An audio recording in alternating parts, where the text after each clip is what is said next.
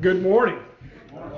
And happy Mother's Day to all the mothers out there. Uh, this this sermon is to to look back at a at a a notable woman, a mother, and one who we should reflect. And I've only got what maybe thirty, a little less than thirty minutes to honor mothers in the room. Mothers, that ain't enough time. That that that ain't enough time to honor y'all for what you have done for your children, done for your households, and done for those in the future generations.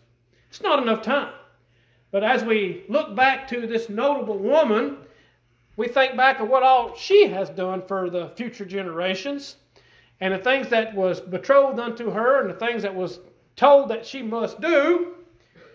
As we look at her this morning, that person is Mary, the mother of our Lord and Savior. As we dive into this morning, uh, and I got bookmarks, and I hope they're all staying in the same place where they need to be. So we, so we look back at, at Mary, and we take notice of the announcement of her son, uh, and, and, a little bit of confusion that she has, and a little bit of clarification as well. I'm telling you, my bookmarks, I should have never closed my Bible. all right. So if we open up this morning, we're going to begin in Luke chapter 1. We're actually going to start in the 26th verse.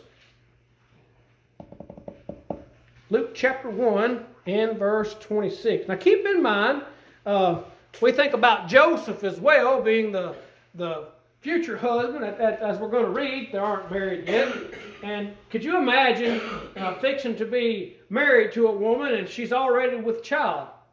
Today, we would think, okay, she's done slept with a man. She knew a man, as the Bible would say. She's already done that. And the angel comes to Joseph and says, not so much. Not so much. She is still a virgin. This is the this is the the power workings of God. This is the angel of the Lord has come over her, and she is going to betroth or going to proceed with child. So take care of her. She, so, of course, Joseph continues on to marries Mary, and they become husband and wife. But here, that hadn't happened yet in the, in the context of Luke chapter 1 and verse 26. Here we go. now, in the sixth month, the angel Gabriel was sent by God to a city of Galilee named Nazareth, to a virgin betrothed to a man who, whose name was Joseph of the house of David. The virgin's name was Mary. And having come in, the angel said to her, Rejoice, highly favored one. The Lord is with you. Blessed are you among women. Now, let's stop there in verse 28.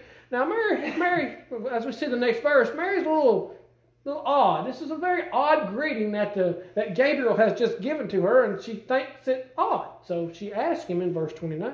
But when she saw him, she was troubled at his saying and considered what manner of greeting this was. So, why would I be blessed among women? Why, why would I be a favored one in verse 25? Excuse me, 28. Verse 30. Then the angel said to her, Here we go. Do not be afraid, Mary, for you have found favor with God. That says a lot about Mary. That says, uh, that says a lot about Mary and her status to God. I can think of a, a man who was considered a friend of God. Remember Abraham? We think about Abraham as like one of the great followers, or the, one of the one of the great prophets, or the one the ones who was led a many a nation, and the ones who's promised the sands of the sea, who we are today. Abraham, right? So God did not did God not find favor with Abraham? Of course he did. We think about Noah. Did God not find grace in the eyes of Noah? He did. We think about Noah, we think Abraham. And here's Mary. Gabriel telling her that you have found favor with God. Ladies, I'll tell you this. That says a lot about Mary. That says a lot about Mary and her potential to serve God. We're going to see her answer and her dedication at the end in verse 38, but we got to get there. So here we see Gabriel telling Mary that she has found favor with God. And behold, in verse 31, you will conceive in your womb and bring forth a son, and shall call his name Jesus. He will be great, and will be called the Son of the Highest. And the Lord God will give him the throne of his father David, and he will reign over the house of Jacob forever, and of his kingdom there will be no end. That says a lot about Mary's son. So Mary is hearing these words, but she stumbles at the beginning. She, she stumbles at the thought of her bringing forth a son. She's going to bear a child. She says, Wait a minute, I'm a virgin. I know how the birds and the bees work, so how am I to do that if I have ne- never known a man? And that, that's where she stumbles. That's where she gets a little bit confused. In verse 34. Then Mary said to the angel, How can this be since I do not know a man? And the angel answered and said to her, The Holy Spirit will come upon you, and the power of the highest will overshadow you. Therefore also that Holy One is to be born, he will be called the Son of God. The reason why I say she stumbles, because in verse 31, and behold, you will conceive in your womb and bring forth a son, and shall call his name Jesus. So that's where she that's where she kind of stops listening. In verse 32, he will be great and will be called the Son of Highest. In other words, the Son of God. And the Lord God will give him the throne of his father David. They know who David was. Mary knew who David was. And he will reign over the house of Jacob forever. So his dominion, his kingdom will be everlasting. That's what he says. And of his kingdom there will be no end. So Mary stumbled at that one thought. Says, Well, how, how, am, I, how am I to bore a son or, or bear a son or have a child if I don't know no man? And the angel says, That's going to be the power of God. He's going to overshadow you. So therefore, your son, who you're going to give birth to, is going to be considered or known as the child of God. Or the Son of God. In verse 36, the Gabriel continues on. He says, Now indeed, Elizabeth, your relative, has also conceived a son in her old age. And this is now the sixth month for her who was called barren. So this is his example, right? So we see this soon mother to be, Elizabeth, that's her cousin, says, because they knew their they, they knew the outcome of her. She hadn't born a child. She was on, she was even at her old age, and she still hasn't born a child. She wanted one, but she couldn't have one until God gave it to them. Of course, she bore it, and it was Zacchaeus and Elizabeth. So we see this. So he so he pricks her mind and says, "You know, you're right." Because Elizabeth, was without child, so they, they tried so all these years. Y'all know how y'all's family are. Says, so and so has been trying for years, or so and so has, been trying this, that, and is still without child. I know they want one so bad. So Mary's, her, her interest was piqued. Her mind was triggered, if you will. And in verse 37, needs to be one of our most favoritist verses, if you will. For with God, nothing will be impossible. Do you think God had the authority to give them that child? Most assuredly. God had the authority just to manifest a child there, but through natural laws of science and the birds and the bees, if you will, that's how it came forth. Both John the Baptist and Jesus Christ. And look at Mary's answer in verse 38. We see her finding favor with God in verse 30. We see her a notable woman. We see her worthy of toting the child of God. Of all the people that God could have chosen, He chose Mary. So Mary realizes that. And this is what she says in verse 38. Then Mary said, Behold, the maidservant of the Lord.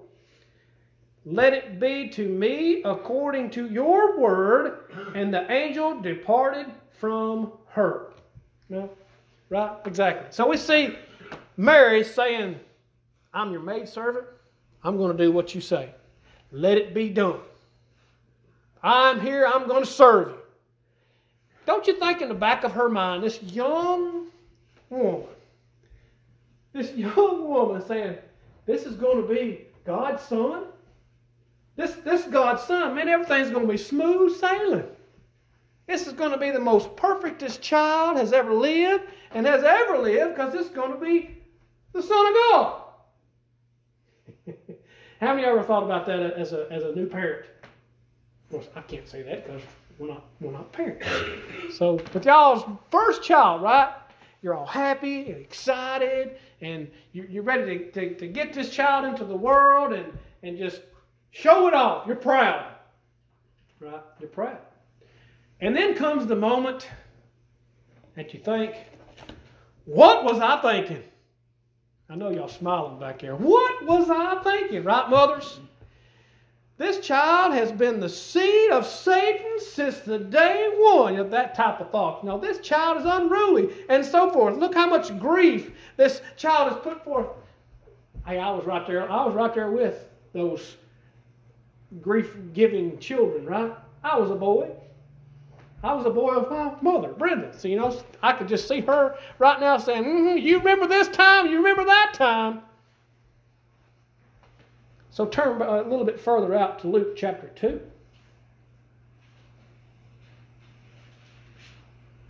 Starting in verse 41. I have to read rather quickly because this is a little bit long reading.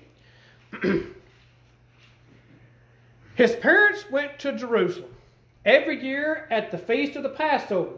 And when he was 12 years old. So here we see Jesus Christ is 12 years old, right? They went up to Jerusalem according to the custom of the feast. When they had finished the days, as they returned, the boy Jesus lingered behind in Jerusalem, and Joseph and his mother did not know it. But supposing him to have been in the company, they went a day's journey and sought him among their relatives and acquaintances. So when they did not find him, they returned to Jerusalem asking and seeking him. So it was that after three days they found him in the temple, sitting in the midst of the teachers, both listening to them and asking them questions. All right, stop there in verse 46. So here we see a 12 year old boy staying behind in Jerusalem and not telling a single soul. Mothers, what if your son did that to you? You done went a day's journey. I'm not talking about the men yet. Uh, that's that we y'all got your own special day. This is a Mother's Day, right? Mothers, how would you feel if your son could not be found in a day. You've been you've lost him for a day. Right? This is the Son of God. Keep that in mind. You lost him and you can't find him. You thought he was with you, but not so much you can't find him. So three days later, how how distraught do you think his mother was? How distraught do you think Mary was? Ladies, how would you be distraught? Three days, right? I can only relate to that for a couple hours when we was missing Melissa that one time, and that's my wife, right? This is your child. Ladies, this is your child missing for three days. In the back of your mind, were you saying, when I find that boy, he is grounded to eternity, right? That type of thought. He's going to suffer a punishment, making me, we're looking for him, we're worried about him, but when I find him, right? So we see, so we see him in three days, right? So they see him in the temple. But you notice what his mother says.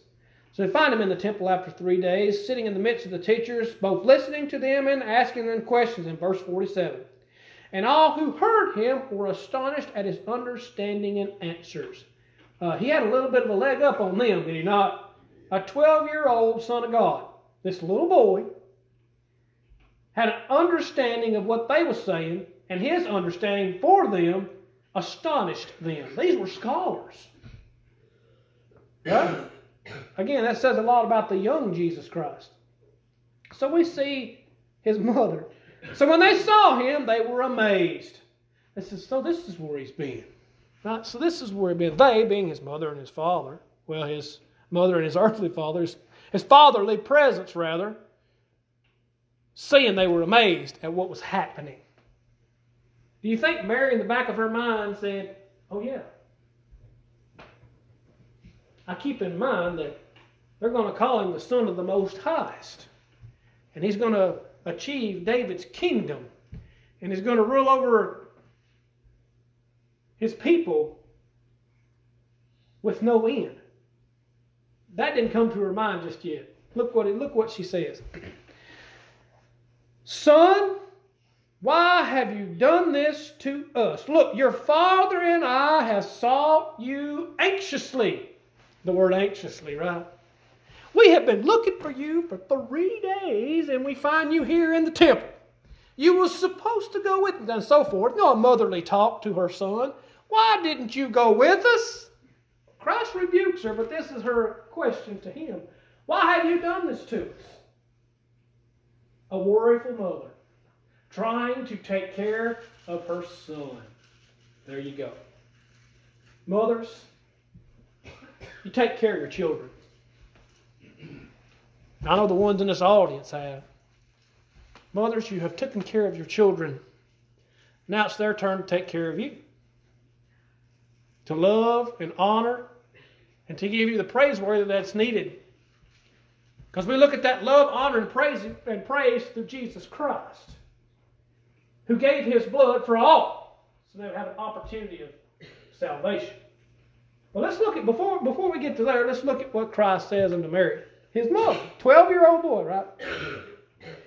And he said to them, Why did you seek me? Did you not know that I must be about my Father's business? But they did not understand the statement which he spoke to them. They didn't understand. My Father's business? What are you talking about? 12 year old boy saying, I must be about my Father's business. Joseph knows that he's not his daddy. Joseph knows that. Mary knows that she bore him through the power of God by the gift of the Holy Spirit, right? She knows that. You don't forget something like that. So they didn't fully understand what he's talking about his father's business. This 12 year old boy shouldn't be talking like this. But this was the Son of God. This was our Lord and Savior at 12 years old. And of course, he went from there, he grew in, with favor and stature amongst men and also in the eyes of God. There's another instance. Oh, my bookmark just, just left me. The instance where Christ turns the water into wine and it, it just fell out. My apologies. I'll go to this next one. Well, let's, let's, let's think about that first miracle that Christ ever did. When Mary is preparing this wedding feast, and they run out of wine. So we see Mary going to Jesus and say, We run out of wine. And Christ rebukes her and says, What, any, what is any matter of this mind? This, this isn't my business. And as Mary leaves Jesus, she tells the servants, servants, whatever he says goes. Whatever he says, do it. So Jesus tells them to fill up those water pots with water. And we see that water being turned into wine. We don't actually get to the representation of it, but we see that the uh, oh, I just lost his name as an example. I wish my bookmark hadn't fell out. But whenever we see that the master of the event, if you will, whatever his name was, I can't remember what his name was. He tasted that wine and he had the uh, bridegroom to come in. And he says, Ain't you supposed to put out the good wine first? Anybody have an event, put your good wine first and you back it up with the bad wine. Well, they did that. The bridegroom brought the good wine out first, but the wine that Jesus made was better tasting than their best wine. He done his mother a favor, and he held nothing back. He loved his mother. He loved his mother enough to say, I'm going to take care of you. At the end of our Lord and Savior's life, he knew he was dying upon that cross for your sins, my sins, and the sins of everybody. He was concerned about his mother. You remember that? You remember that concern about his mother? Because as he's about to leave, who's, who's going to be his, who's going to take care of her? Was it John 2 2? Whenever Jesus turned the water to wine? Let's, let's turn that. There you go. Thank you for that. The, uh, the master of the feast. That's the person who I was talking to. There you go. Uh, John chapter 2 and 2, whenever Jesus turns the water into wine for your, for your future reading there. But, it, but it's the instance note that whenever Christ turned that water into wine, that it was better than their best wine. Because Christ loved his mother. So now turn with me to John 19, verse 25. Now, this is a Lord and Savior on the cross, fixing to die. We see John's account of our word, the words of our Lord and Savior.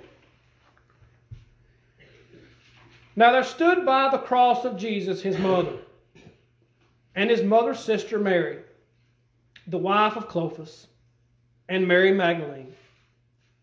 When Jesus therefore saw his mother and the disciple whom he loved standing by, he said to his mother, Woman, behold your son. Don't you think she was in tears? So we see a, a young mother at a, at a 12 year old boy looking for him for three. It was, she wasn't a neglected mother. She loved her son. So here she is seeing the death of her son, which is something no parent should ever have to do. They should, but sometimes that happens. So, so we see our Lord and Savior on the cross, Him looking at His mother and saying, Woman, behold your son. Now we see the love of Jesus for His mother. Again, is Christ not our representation? Is He not our cornerstone? Is He not the one that we should measure ourselves up with? We call ourselves Christians, do we not? Christians means to be Christ-like. The reason why I say that, look what he does for his mother. Then he said to the disciple, the one whom he loved, standing by, Behold your mother. And from that hour, that disciple took her home to his own home. As Jesus departed from this earth in flesh, he took care of his mother. He took care of his mother. Ladies, like I said, 30 minutes ain't enough. 22 minutes ain't enough. If artists hadn't changed the clock and the, uh, the batteries in the clock back there, it was like 3.15. I had all kind of time to honor you. This is just one choice, so one decision of the many mothers that we have in the Bible. When you raise up your family in a, a, in a Christian home, you're glorifying God. Mary was glorifying our Lord by raising him up in a godly manner, in a nurturing manner, in a caring manner. And that's the duties of a mother. The duties of a mother is to love us, to raise us up, to nurture us, to guide us, to instruct us. In, all honesty, she's the backbone of the house. Men say, no, I don't think so. It's not our day, remember? It's not your day. I'm Dogs don't count. so we think about mothers. Are we honoring them enough? We're not. We're not. Many of us went out and got presents. Many of us went out and got flowers, cards. How about just a visit with your mother? How about just sitting down and having a conversation and telling her about your day? That's that's an extension of your love, is it not? And we sit down there and we encourage our mothers because they have encouraged us so much. Has the scriptures not told us to honor thy mother and thy father? Today we honor mothers. And again, I can't say it enough. Mothers, you're appreciated, and you're not appreciated enough. So as we close this lesson, we take an example from Christ helping his mother, and providing for his mother. But Christ also provided for his disciples, did he not? He provided his disciples a way of escape of sin. He, provided a way out upon his death upon that cross when he gave protection for his mother. Because shortly after that, he perished upon that cross. He says, It is finished.